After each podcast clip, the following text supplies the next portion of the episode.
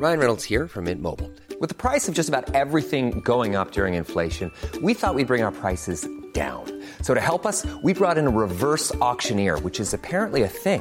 Mint Mobile unlimited premium wireless. Ready to get 30, 30, bit to get 30, bit to get 20, 20, 20, bit to get 20, 20, bit to get 15, 15, 15, 15 just 15 bucks a month. So, Give it a try at mintmobile.com slash switch.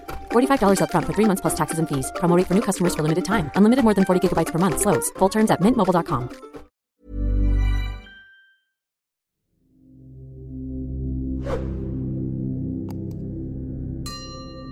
Magandang gabi, Sir Jupiter. Sana po ay nasa mabuti kayong kalagayan. Ako po ay umaasang mababasa ninyo ang aking ipinasang kwentong katatakutan sa inyong email. Tawagin niyo na lang ako sa pangalang Randy, 37 anyos. Ang kwentong ibabahagi ko po sa inyo ay nangyari noong taong 2020 sa siyudad ng Dumaguete. Ito po ay kwento ng aking brother-in-law na isang sundalong naka-assign sa bulubunduking parte ng Mindanao. Taong 2005 nang may kasalang bayaw kong si Albert sa nakakatanda kong kapatid na si Genevieve. Masaya ang naging pagsasama nila, Sir Jupiter. Biniyayaan sila ng tatlong anak. Nagsimula silang palaguin ang kanilang hanap buhay sa pamamagitan ng pagninegosyo ng isang grocery store. Bukas ang nasabing grocery store mula alas 7 ng umaga hanggang alas 8 ng gabi, maliban sa araw ng linggo. Masaya ang pagsisimula nila. Maayos na kumikita ang kanilang negosyo. Parehong nakapagtapos ng pag-aaral sina Albert at Jean may sapat na naipon mula sa pagtatrabaho nila noong hindi pa nila naiisipang magpakasal para bumuo ng pamilya.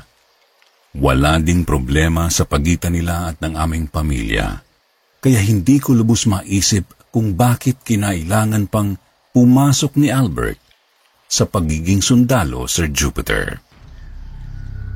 Ginamit niya ang kanyang natapos para makapasok sa PMA at tuluyang may sabak sa gyera. Ayaw pumayag ng aming mga magulang sa desisyon niya, Sir Jupiter. Maliliit pa ang kanilang mga anak. Pero suportado siya ni Jean. Ayon pa kay Albert, gusto niyang sundin naman ang pangarap niya.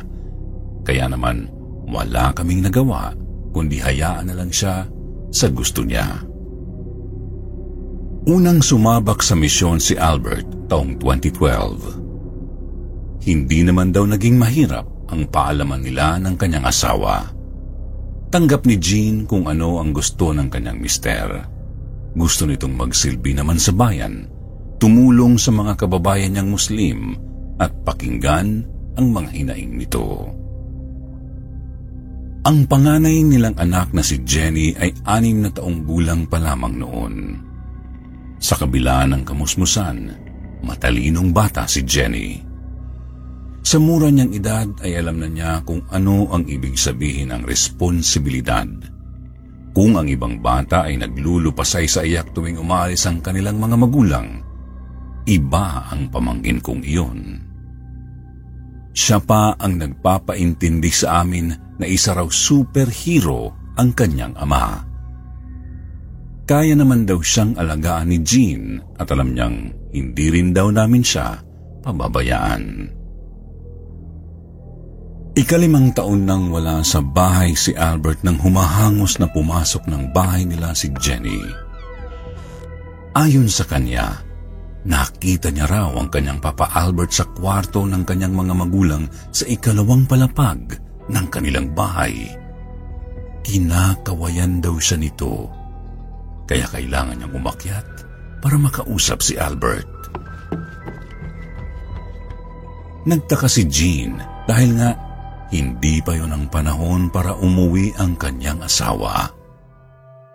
Sapo ang dibdib na umakyat siya sa ikalawang palapag ng kanilang bahay para sundan ang nagmamadaling anak. Nang makarating siya, naulinigan niya si Jenny na may kausap kaya kumabog ng malakas ang dibdib ni Jean, Sir Jupiter. Alam niyang suportado niya si Albert sa mga bagay na gusto nitong gawin. Pero ibang usapan na ang ginagawa ng kanyang anak. Sino ba naman ang matutuwa kung makikita ng magulang ang kanyang anak na may kausap na kasama nila sa bahay? Pero sa pagkakataong iyon, ay alam niyang wala naman doon. I will always love you, Daddy. Narinig pa niyang wika ni Jenny at sa panghihilakbot ni Jean ay may niyakap pa ang kanyang anak. Sa hangin. Kaagad niyang kinuha ang cellphone at tinawagan ang asawa.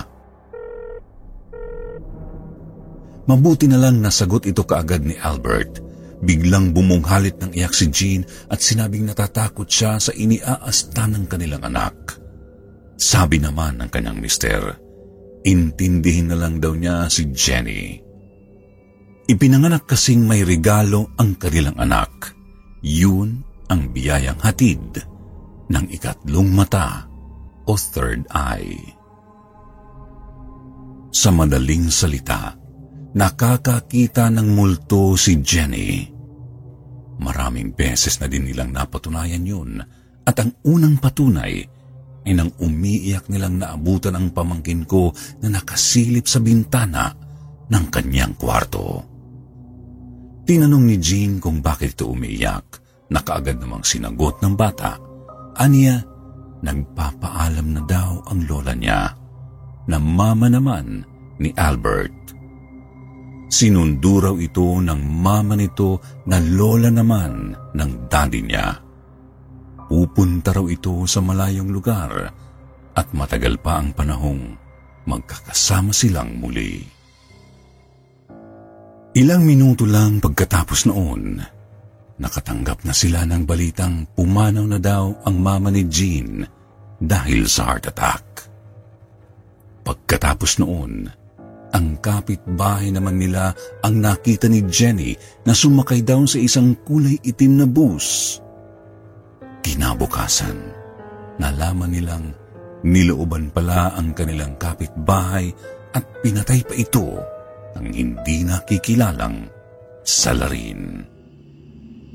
Mabuti na lang at nahimasmasan kaagad si Jean at sa halip na mag-isip pa ng kung ano-ano, nakatanggap ako ng tawag mula kay Albert na nakikiusap na kung pwede ay samahan ko raw muna ang mag-ina niya sa bahay. Estudyante pa lamang ako ng mga panahong iyon, kaya pumayag ako lalo na't alam kong hindi naman madamot si Albert. Hinayaan niya akong gamitin ang kanilang kotse kaya ako ang kadalasang naghahatid sa mga bata sa eskwela lalo na kung abala si Jean sa grocery store. Sa ilang buwan kong pagtira sa kanila, mas naging kabisado ko ang ugali ni Jenny. Nalaman kong ayaw niyang makihalubilo sa maraming tao. Mas natutuwa siyang kaharap ang kanyang libro at magbasa kaysa sa makipagkaibigan.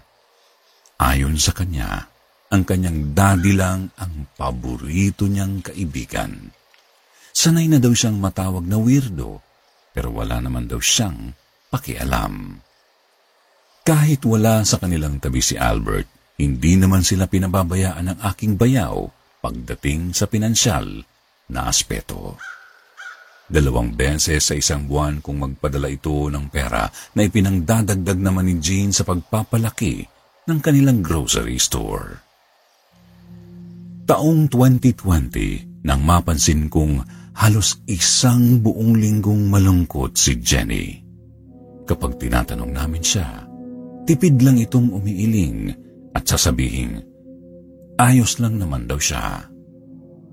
Alam kong may mali, pero hindi naman ako yung taong masyadong usisero. Isang araw ay kinilabutan ako ng gusto, Sir Jupiter naabutan kong umiiyak si Jenny kaya naitanong ko sa kanya kung may nangyari ba. Luwaan siyang humarap sa akin sabay sabing kanina lang daw ay nandito sa bahay ang dati niya. Gusto niya itong yakapin ngunit ayaw pumayag ng kanyang ama. Nagpunta lang daw ito sa bahay para magpaalam at hindi na kailanman babalik pa. Dumagundong ang kaba sa aking dibdib. Ayaw kong mag-isip kung ano, pero hindi ko maiwasan. Basta ang natatandaan ko lang, naglupasay sa kakaiyak si Jean nang makatanggap kami ng tawag mula sa superior ni Albert. Malubha daw ang lalaki sa sakit na COVID. Hindi ito pwedeng lapitan o mabisita man lang.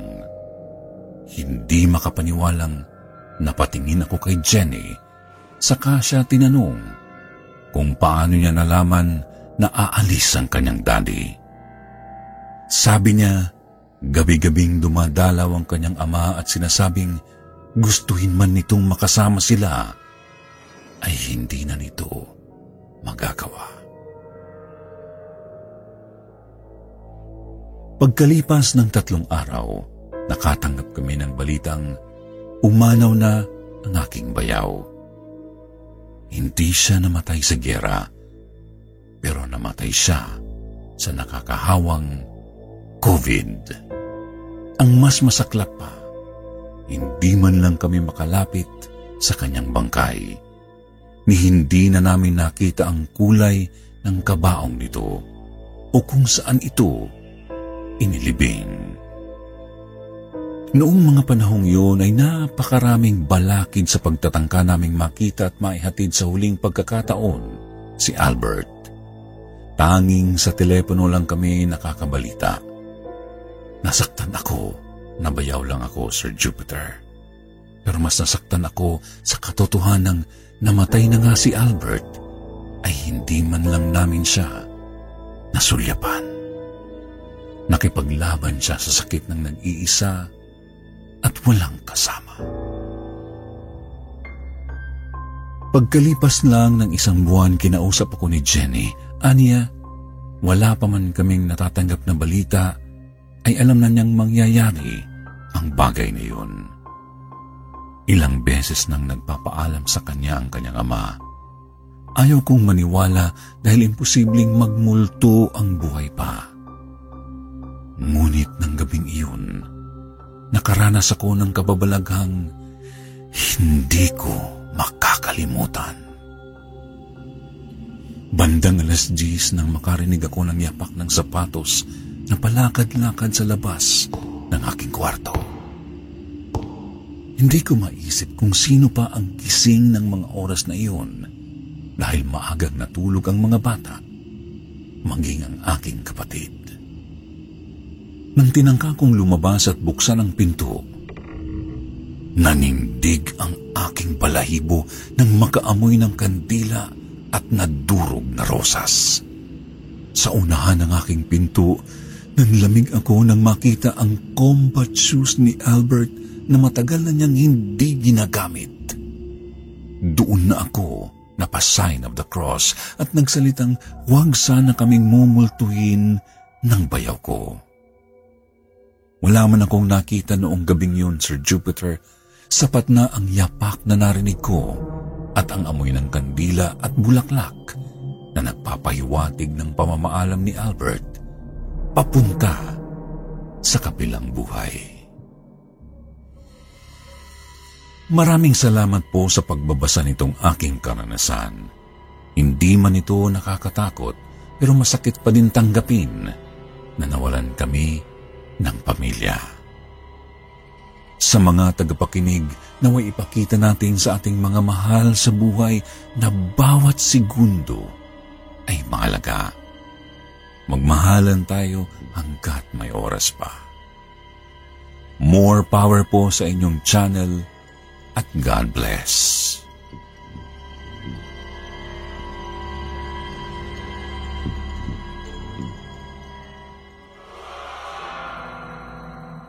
Mapagpalang araw, Sir Jupiter. Ako po si Lara, 22 anyos. Ako po ay isang call center agent.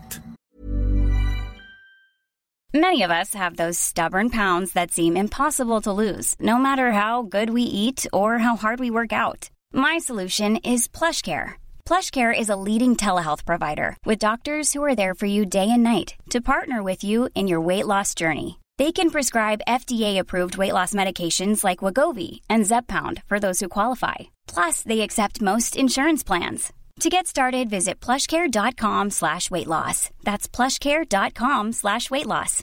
How would you like to look five years younger? In a clinical study, people that had volume added with Juvederm Voluma XC in the cheeks perceived themselves as looking five years younger at six months after treatment. Look younger, feel like you. Add volume for lift and contour in the cheeks with Juvederm Voluma XC. Reverse signs of aging by adding volume to smooth laugh lines with Juvederm Volure XC. For important safety information and to find a licensed specialist, visit juvederm.com. That's J U V E D E R M.com. Not for people with severe allergic reactions, allergies to lidocaine, or the proteins used in Juvederm. Common side effects include injection site redness, swelling, pain, tenderness, firmness, lumps, bumps, bruising, discoloration, or itching. There's a risk of unintentional injection into a blood vessel, which can cause vision abnormalities, blindness, stroke, temporary scabs, or scarring. Talk to a licensed specialist to find out if it's right for you. Pahinga sa umaga, duty naman sa gabi. Naka-assign kasi ako sa panggabing schedule kaya nag-a-adjust ako sa oras na kung maaari ay gawin kong umaga ang gabi. Kasama na sa aking libangan ang makinig sa inyong channel.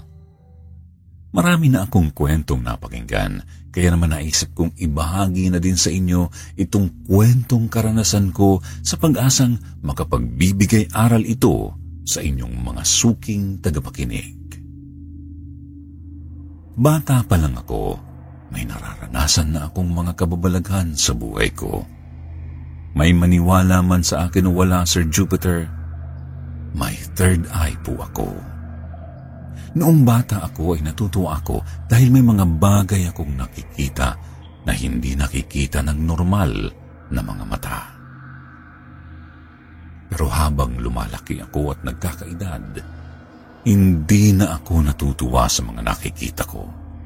Madalas na kasi akong nakikipag-usap sa kanila na naging dahilan para tawagin akong baliw. High school ako noong una akong kantsawan ng aking mga kaklase na may tililing daw sa utak. Gusto kong umiyak, pero alam ko naman na hindi yon totoo.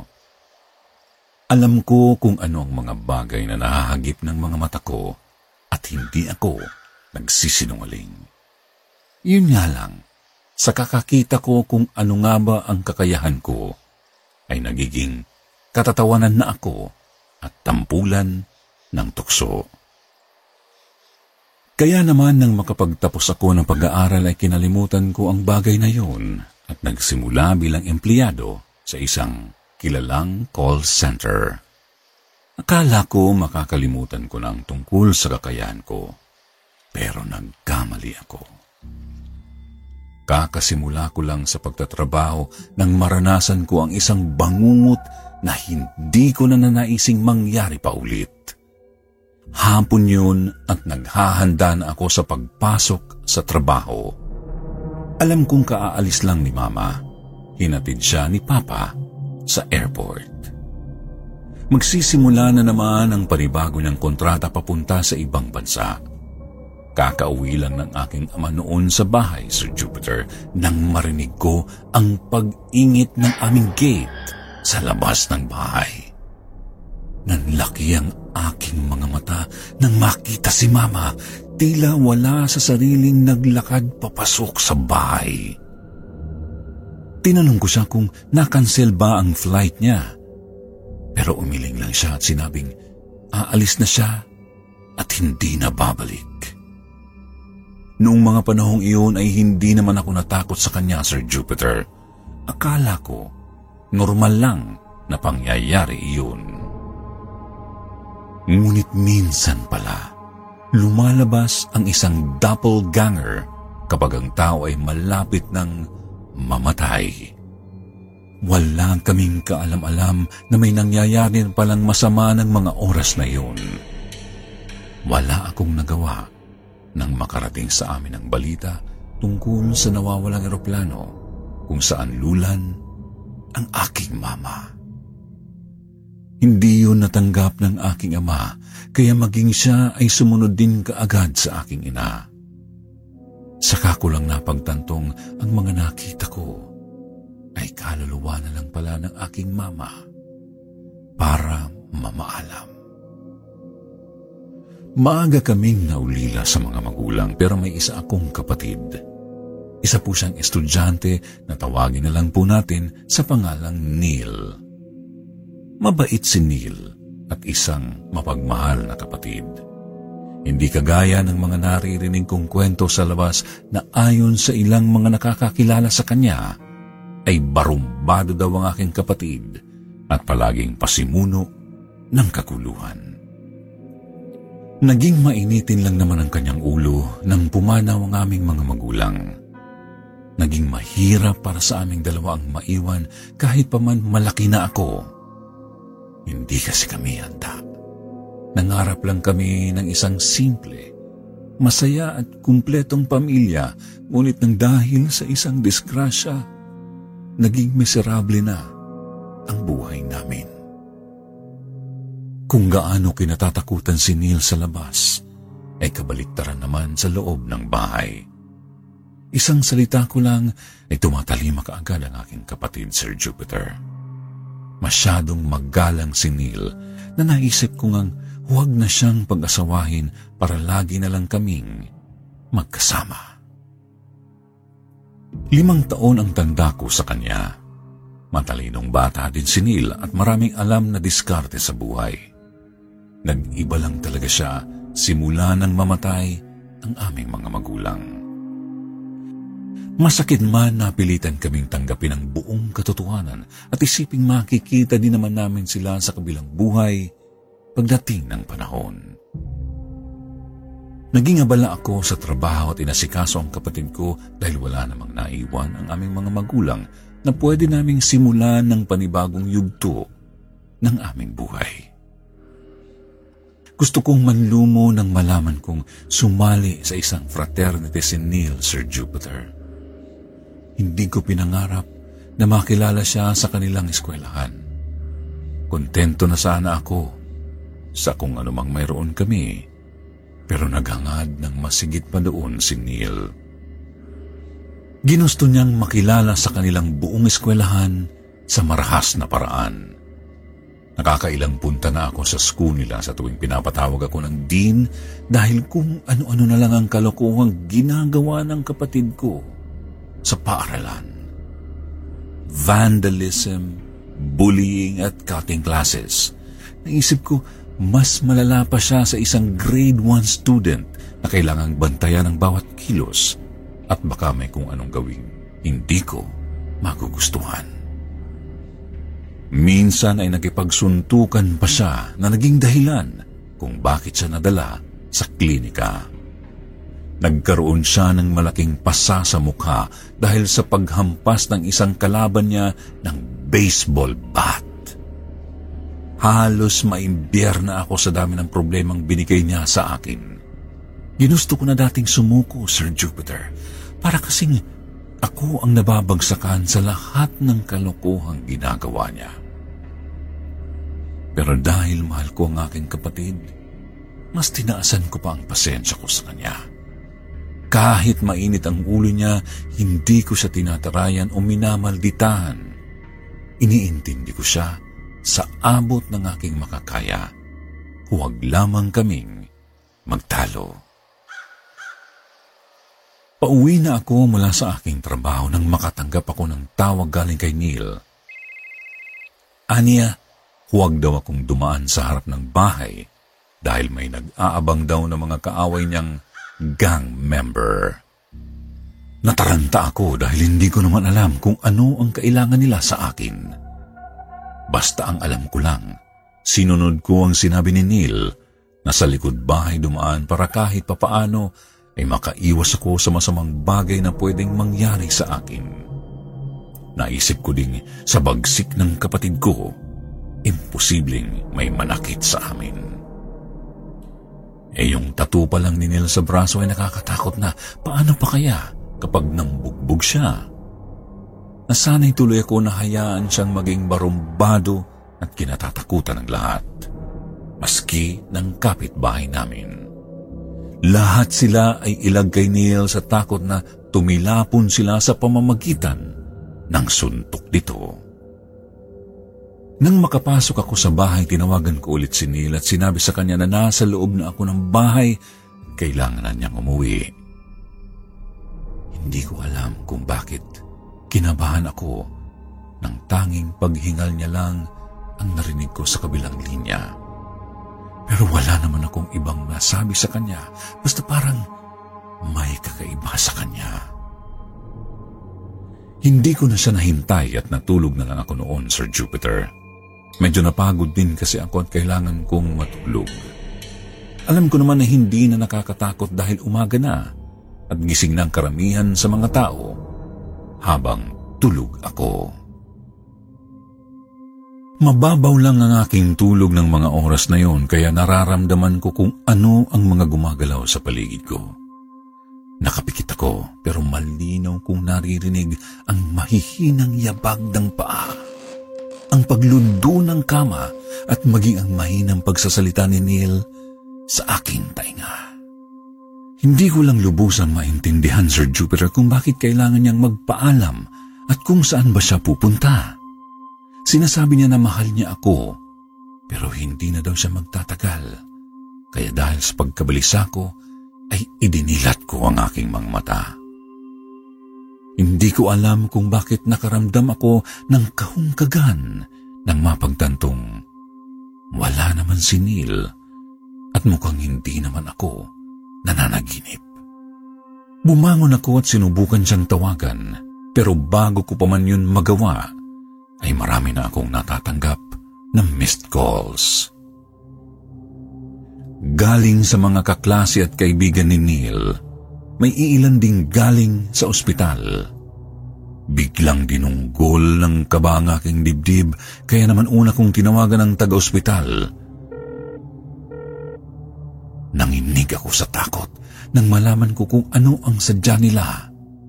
Si Neil kasi, nasa morgue na raw. Hindi ko man lang nagawang umiyak ng mga panahong iyon, Sir Jupiter.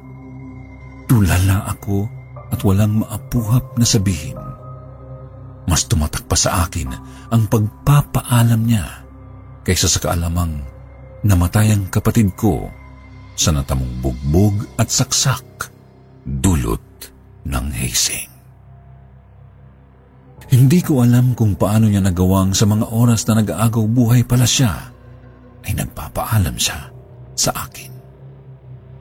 Ay naisip ko lang, hindi niya ako kinalimutan sa panahong nasa bingit na siya ng kamatayan. Maraming salamat po sa pakikinig. More power po sa inyong channel at God bless.